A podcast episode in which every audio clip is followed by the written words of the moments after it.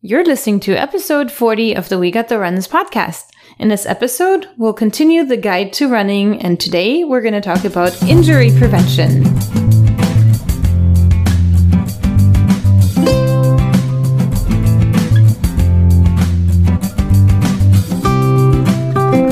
Welcome to the We Got the Runs podcast.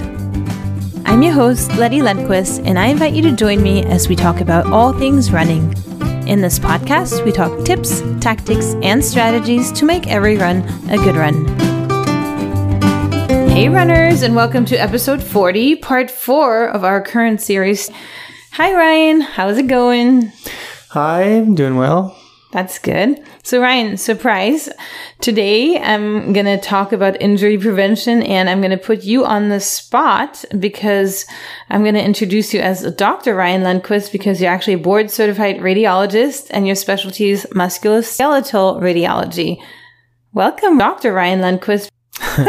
so, preference it by it's not my area of expertise to talk about injuries, but I can tell you what I observe Perfect. That's all we need. So, all right. So let's pick your brain. What are the most common running injuries that you see? So as a radiologist, I read imaging, MRIs mostly for me, but also X-rays. Uh, generally, when there is an injury that they think is significant enough that might require some type of surgery or, uh, you know, that has some structural problem that's going on, that's when they send them for imaging and that's when I'll see them if they don't think it's as severe um, and they're just going to treat it conservatively or other stuff, I may never see them. So I'm a little, I have a little bias as to what I actually see by being a radiologist. But saying that, you know, we do MRIs of pretty much everything. Most of the stuff that goes wrong happens in the joints or the things that are moving. Um, you know, when you're running, you think of, you know, feet, ankles, knees, hips, it's where most of the stuff happens. You know, some people, I guess, with back too, but knees are very common. You see a lot of knees, see a lot of meniscal tears. You see a lot of, like, they have iliotibial band friction syndrome. So basically just rubbing of tendons or ligaments on other tissues causing inflammation. Probably heard like bursitis, like bursa. There's bursas all over the place and they can get inflamed and cause bursitis. There's typical ones that happen, you know, when people run, things like that. Chondromalacia patella is a common one. It's basically just fissuring of the cartilage of the patella. And that happens in runners. In the lower leg, you get shin splints or just muscle strains. Um, probably one of the, seems to be one of the muscles that's used the most in running is the calf muscles, or heavily used anyway. Um, you have ankle, you, know, you have ankle common injuries are like ligaments and stress fractures, ankle and foot, I guess, stress fractures. There's a lot of tendons there that sometimes can get inflamed too. So an inflamed tendon or tendon sheath can be either tendinopathy or tenosynovitis. Tendon sheath is tenosynovitis, maybe. So itis just means it's inflamed. So tendon sheath is inflamed. Um, hips, hips, you can have some problems. There's a you know, the iliotibial band starts proximally in the hip. You can have friction syndromes there. The hip extensor muscles can get pathology. There's bursa, greater trochanteric bursa, lots of different things like that. You could keep going on, but I think those are probably some of the things that I see the most common for like sports related or running injuries. That's interesting. That's so many of them. And when you see those, are they mostly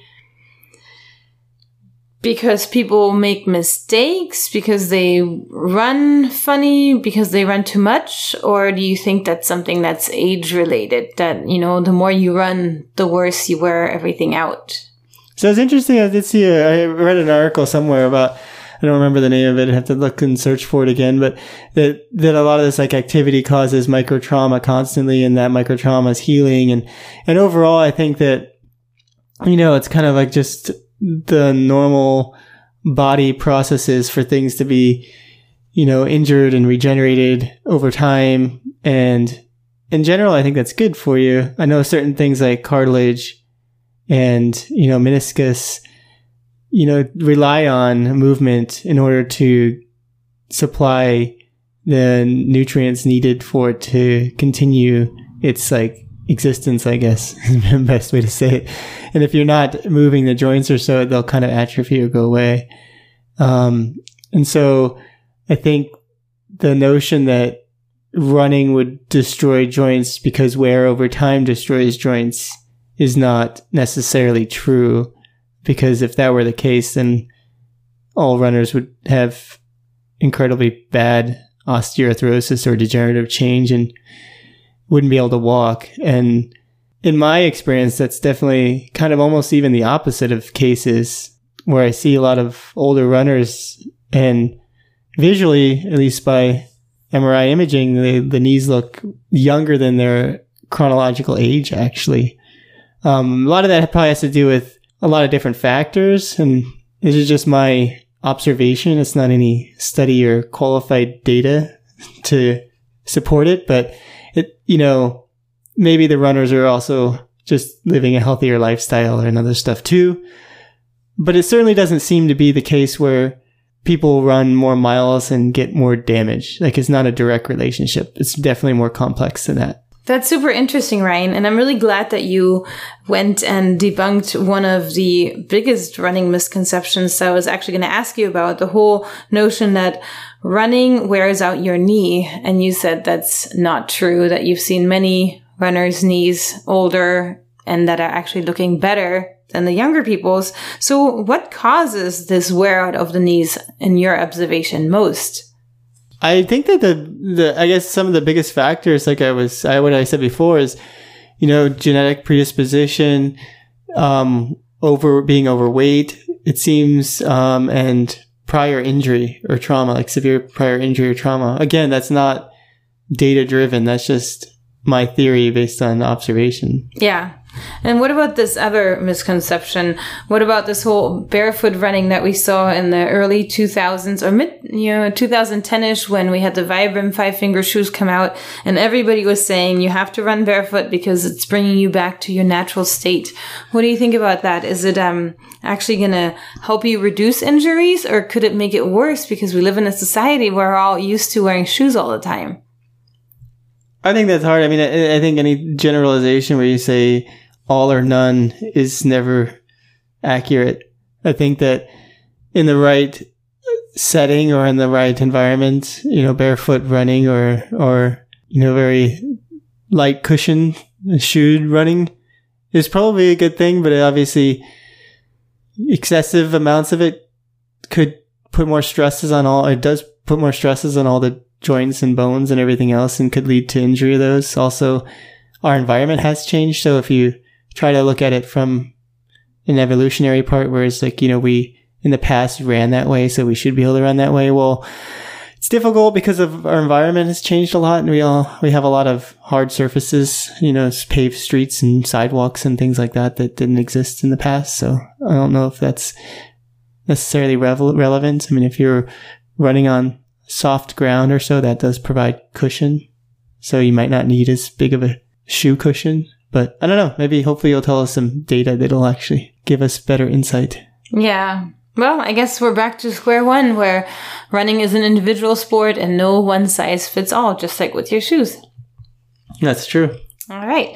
So I'm going to move on and going to talk to Australian physiotherapist Brodie Sharp, who donated a lot of his time for this segment. Instead of answering one of our listeners' questions, which we usually do, he came on for a whole seven questions and he will talk to us about how to prevent running injuries. So without any further ado, here is my conversation with Brodie Sharp. All right. So I'm back on here with Brodie Sharp. Brodie, thank you so much for joining me. I always have fun jumping on your podcast. Thanks for having me on again. Of course. And today we're lucky because we get to talk to you a little bit more than usually when we just have an injury related question for you. So let's dive into this. We're doing a podcast for the newer runners or runners that have been doing it for a while and have been lucky and not have gotten injured yet. And so we want to talk about injury prevention. So of course, the number one question is what are the most common running injuries that you see? Okay. Um, if we follow like the the literature of what, what the evidence says is the most common related injuries, the most common joint would be the knee. uh, particularly what we call patellofemoral pain, which would be kneecap pain. Um, very common, more prevalent in female runners, and very common if you've had like a spike in training load. Uh, the most common running related injuries that I see is mainly proximal hamstring tendinopathy, which is like an irritation of the hamstring tendon as it attaches on your sitting bone. And the other one I would see most often is plantar fasciitis. And being uh, an online physio, the those two conditions that I see mainly are ones that if you mismanage it, then it just doesn't get better on its own. Sometimes these injuries like shin splints or calf strains or Achilles, sometimes they can just resolve on their own, but a lot of times people struggle with proximal hamstring tendinopathy and plantar fasciitis. Um, they can go for months, sometimes years with those particular conditions. And so they're usually the injuries that I see most often. Yeah, those are awful. Those are those nagging injuries that just don't seem to get away, no matter what you, what's on your Absolutely. schedule. so, in re- in regards to that, um, what's the number one thing that we can do to avoid those injuries, or just injuries in general? Yeah, if we were to try and take away or try and grasp one concept that would be the most effective for avoiding injuries, it's almost um, analyzing your training and making sure you're not doing either too much too soon or changing anything too drastically. And so most runners know the concept of doing too much too soon or running too fast when they're not really adapted to doing that. They haven't had a lot of practice with doing that. Um, but some other drastic changes that they might not realize would be changes in, say, terrain. So they've gone from running a lot of um, flat ground sort of terrain to then doing hills all of a sudden. That can be a big spike in their training, even though it's the same distance or the same time or the same speed. But changing terrain really changes the demands on the body and they could lead to overuse injuries. The other thing would be, um, I say, like a drastic change in like your shoe type.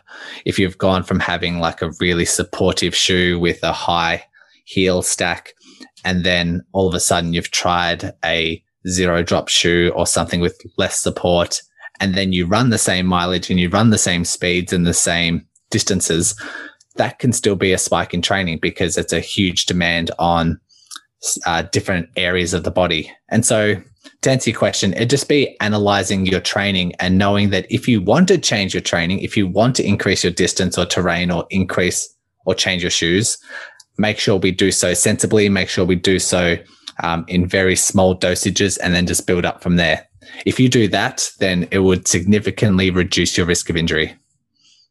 That's interesting. And just to follow up on that a little bit for our winter runners, because we have winter in North America right now. And up north, there's a lot of people that are running on treadmills during the winter time. And when they're going through their spring training cycles for, you know, the imaginary marathons that we have this year, would you see that too when somebody goes from treadmill to road that there would be um, a potential injury? Yeah, huge. The the thing you need to know about treadmills is the muscles you use to propel you forward when you run doesn't have the same demand when you're on the treadmill. Essentially, all you need to do when you're on a treadmill is just pick your feet up because the belt is moving underneath you. You don't actually need to push off or push forward. You just need to pick up your foot and place it back down. And so there are studies to show that there is um, changes to not necessarily the angles of your body, but the forces that need to be produced uh, do change from treadmill to um, to road. So theoretically, if you were doing a lot of treadmill running, you might not necessarily being put a lot. You might not put a lot of load through your calves because you're not pushing off the treadmill. But if you do that same mileage, then all of a sudden, a few months later, you try and do that same mileage on the road. It's a larger demand on your calves. It's a larger demand on your Achilles, on your feet. And yeah, potentially could be a spike in load. That's a, a good scenario. So then the key would be to just kind of slowly go from treadmill to road. You could probably do half of it on the treadmill rather than your full load of your runs and kind of ease into that. Would you say that? Yeah, absolutely. And if you don't like doing the half half, then if you go back to road, and make sure it's considerably less than what you have done on the treadmill. Maybe do a walk run and then just see how you feel after that. Um, if it feels fine, if your calves feel fine, if the body feels fine over the next couple of days, then you can just do a little bit more and then just continue from there. So, depending on your level of fitness, depending on your previous experience, depending how much time you've had off from road running, um, we can use these guidelines to see where your starting point is. And yeah, just start conservative. And it only takes two or three runs in before you start to realize where your body is, where your capacity lies with the road running, and then just build on from there. Another day is here, and you're ready for it. What to wear? Check. Breakfast, lunch, and dinner? Check. Planning for what's next and how to save for it? That's where Bank of America can help. For your financial to dos, Bank of America has experts ready to help get you closer to your goals. Get started at one of our local financial centers or 24 7 in our mobile banking app. Find a location near you at bankofamerica.com slash talk to us. What would you like the power to do?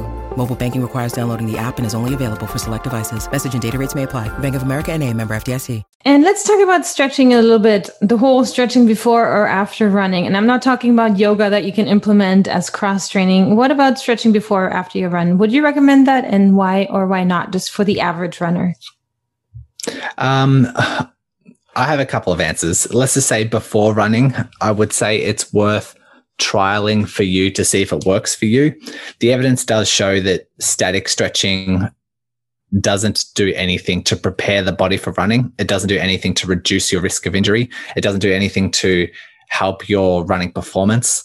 Um, a gradual dynamic warm up or if you're trying to do something more intense, like faster running, then trying to do some dynamic warm ups or some just slowly increase your speed during your run would be an effective warm up. But static stretches don't seem to do much when we put it through some rigorous testing through research. Um, so it just, I recommend to runners just see what works for you. Try different types of stretching methods. Try stretching for five minutes, try stretching for 10 minutes, try, try stretching for 30 seconds or none at all. And then just go for a run and see how you feel with those after trialing those different methods. Say for me, when I first get out of bed, if I feel like a little bit like stiff, I like to do a stretch on each muscle group, but I only do it for 10 seconds or so. And then I'm out the door and I'm feeling quite nice when I'm running. And that's because I've tried several different running uh, stretching strategies and found that that's probably the most, uh, the one that I feel the best with. And if I stretch for 30 seconds, or if I stretch for five minutes, I feel exactly the same when I start my run. And I do realize if I want to do a fast run, that I won't just go straight into my fast run. I'll slowly increase the pace and slowly do some warm ups and um, have more respect for a dynamic warm up if it is more intense. But if it's a long weekend slow run, I just go straight into the running. It doesn't seem to to bother me too much, and that's I guess what the research does show that doesn't matter. Um, like stretches don't have too much of an effect, um, and the same can be said for after running.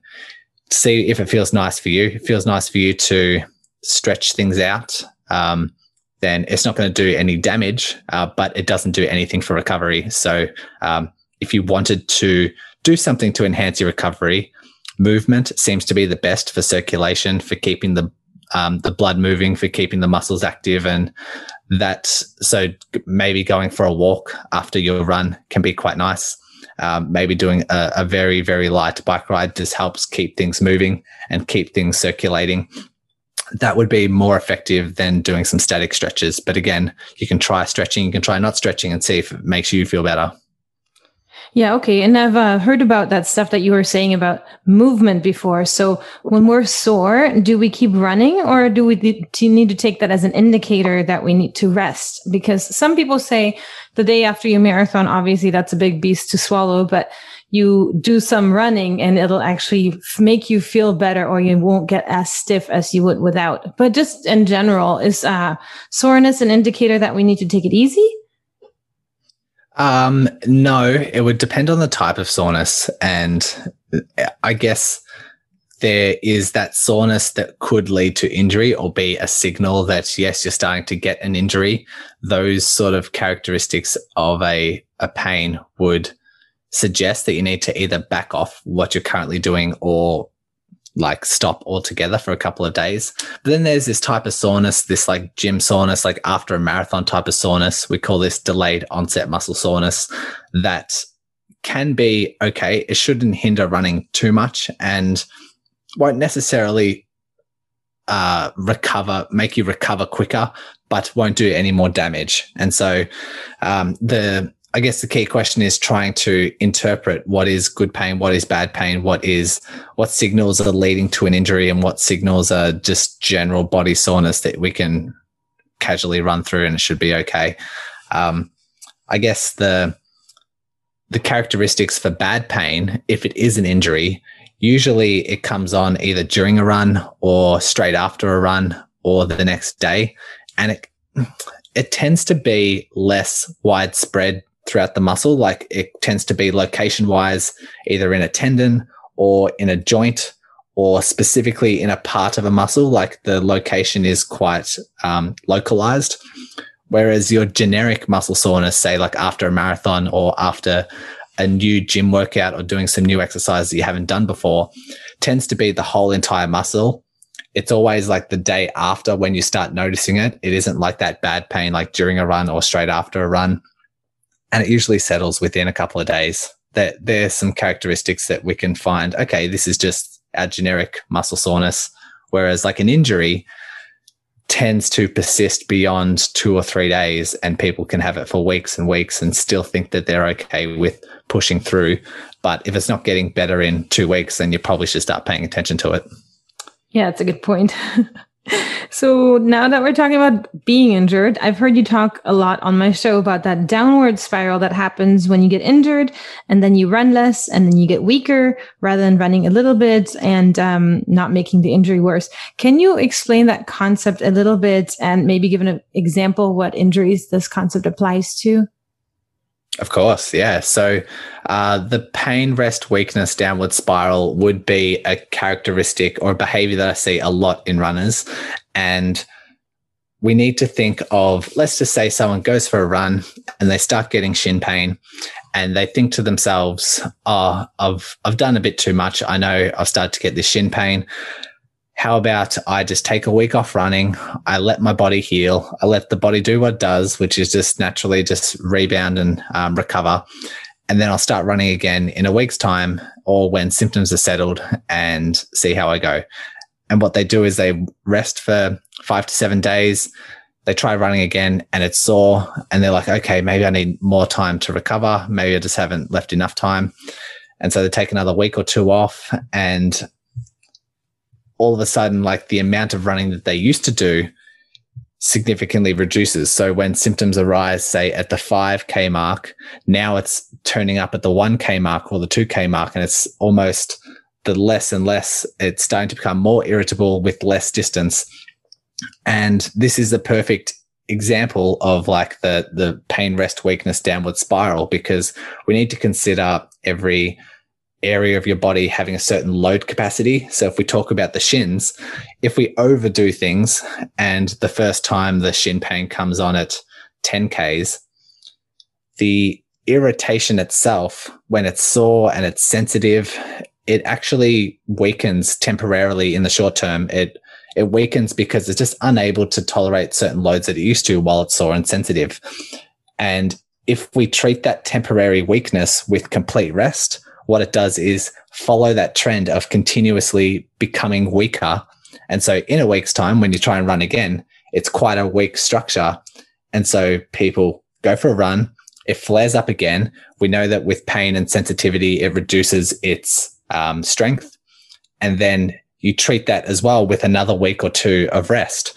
And so we follow this downward spiral so that the capacity of that tissue becomes less and less and less. And then when it's really time to see a physio or get it assessed, the the structure itself and your level of tolerance is just really, really low, and we have to really work our way back up. And so um, you see this quite often. You see this very commonly in plantar fasciitis. All of a sudden, you've gone from running 10Ks to running, say, 1K, and then it flares up. And then maybe being on your feet for two hours, just going shopping is starting to irritate it. And then all of a sudden, any sort of barefoot walking for five minutes starts to flare it up. Then all of a sudden, like if you're wearing supportive shoes and, but standing still for 10 minutes, that flares it up. And you see, you've gone from 10Ks of running to 10 minutes of standing, there's that downward spiral over this is over the period of months and months and months, but that's a, a clear example of what could happen.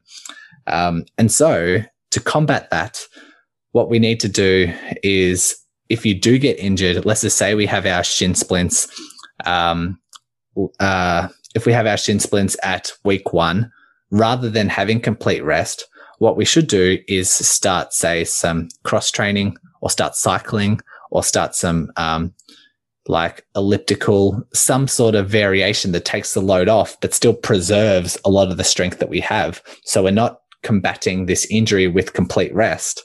We're actually combating this injury with something else that isn't running that's irritating it. Maybe walking, maybe walking is a good option in week one so that we're not irritating the structure, but we're still maintaining some level of strength.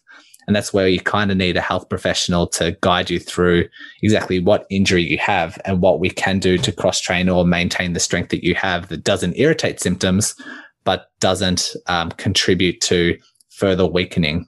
And you asked as well what type of injuries it does apply to. It applies to almost every running related injury except stress fractures. Stress fractures seem to be the exception for all these rules that we create, but uh, we really want to treat that with rest. Um, it's almost non weight bearing. Um, so sometimes a cast, depending on the level of the stress fracture, depending on the location, but a lot of times that's, you know, four to six weeks of just non weight bearing. So bear that in mind. Stress fractures, we can um, not consider this concept. Yeah, that makes a lot of sense. So obviously, as you just said, depending on at what point you are in your injury, it's smart to seek out a professional because obviously there's no one size fits all for treating those injuries.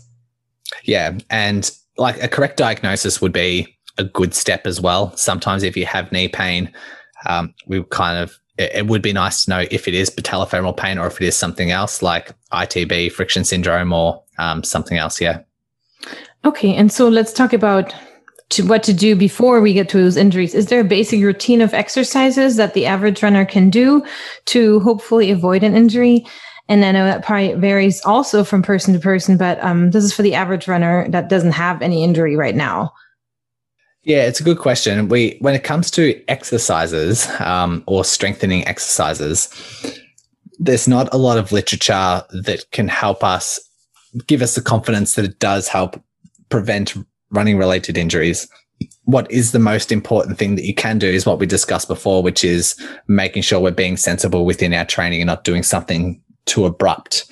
Um, most of the experts out there that have that are well versed in the research and conducting these studies do highly recommend that runners do strength training. They're not too sure if it helps a lot with preventing injuries. There's not a lot of evidence yet that it's emerging, but they're very, very confident that all runners should be um, doing some level of strength training because, first of all, it helps running performance. It's going to make you more resilient and more well rounded. And if some um, evidence emerges in the future that it does prevent injuries, then it's just icing on the cake. It's just like um, an added benefit. And so, those sort of things can be quite nice. Strength training can be quite nice to for a runner. Um, if we're talking about reducing your risk of injury, then if you are a runner that runs six or seven times a week, um, you might want to, and you're constantly finding yourself injured, you might want to take out a run session, maybe one or two running sessions per week and replace it with some sort of cross training, maybe some sort of elliptical or swimming or cycling or just to um, spread the load on the body and keep a bit of variety in your training. That way, that will reduce the risk of overuse injuries.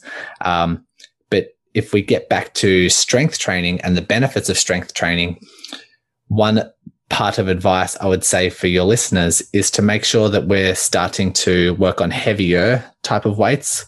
A lot of runners want to just do body weights. They want to do their body weight calf raises, squats, lunges Whereas the evidence does show if you want to improve as a runner, once you're able to do so and once you're strong enough to do so, slowly increase the weights so that we're doing some uh, like heavy weighted calf raises, squats, lunges, deadlifts. And as long as your body's adapting along the way and we're not doing something too drastic, tending towards the four sets of eight reps four sets of 10 reps around about that dosage so that by the eighth rep and by the 10th rep, you're really struggling and it's um, that kind of level of heaviness, you could say. Oh, that's interesting. I'd never heard of um of that type of research that they said, you know, because because we hear a lot about using body weight just to do exercises and that you don't need weights. Yeah. The it's almost counterintuitive because people instinctively suggest that because running is a body weight exercise or it's an endurance based exercise, we need to train the muscles to increase muscular endurance, which is doing calf raises and doing three sets of 20, 25 reps, like these really high rep ranges. Whereas there's a lot of studies out there to show that if we get people and put them into different groups, we have a whole bunch of runners with baseline characteristics. We put some through body weight exercises. We put some through heavy exercises and then we put some through heavy and plyometric exercises the ones that improve on their endurance times like their 5k 10k half marathon marathon times the ones who do the heavy strength training and the ones that do the heavy and plyometric strength training receive all those benefits whereas the ones who do bodyweight exercises don't really seem to get those added benefits for their endurance times oh that's so cool all right. So my last question for you is, can you tell us a little bit about your practice? You're all the way down under. And so how can you help the runners in um, Europe, North America? Because I understand that your practice is all online. Yeah, thanks. So um, I do offer online physiotherapy for, for all runners. Uh, my website is called breakthroughrunning.physio. And I do work with runners. I've got runners in the US, I've got runners in the UK, and some across Australia at the moment. And most runners come to me when they are injured and they've had it for quite a long time. And at that stage, when they've had it for several months, it gets to the point where they don't nec- they don't really need hands-on work. They don't need dry needling. They don't need um, like trigger point release or anything that's hands on. What they do need is accurate information, like the right education. They need changes in their training or changes or modifications in their, their running or their day to day exercise. They need uh, someone to potentially analyze how they're running, which we do through videos and that sort of thing they need like maybe some guidance around a running program, how to start, like where a starting point is for them and how to build up. Or they need an exercise program, which is we just send online um, rehab exercises based on their individual circumstances.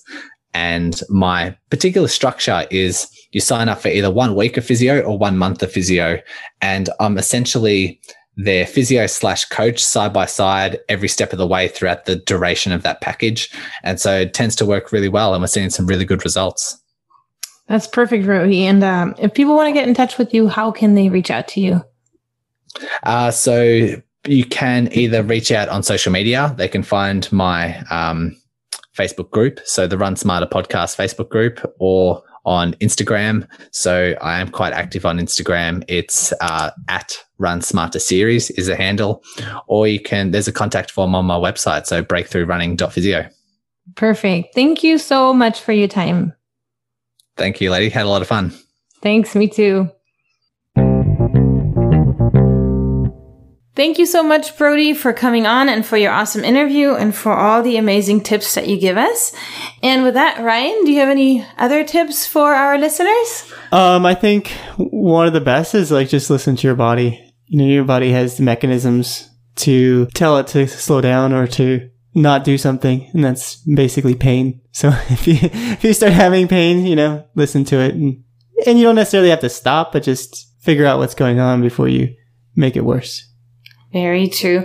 Thank you, Dr. Ryan Lundquist. And everybody, thank you for listening. I hope you get something and learned something out of this episode. And until next time, have a great week of running. Thanks for listening. For training tips, previous podcast episodes, and fun merchandise for runners, please check out our website at wgtr.us. That's wgtr.us. And as always, have a wonderful week of running.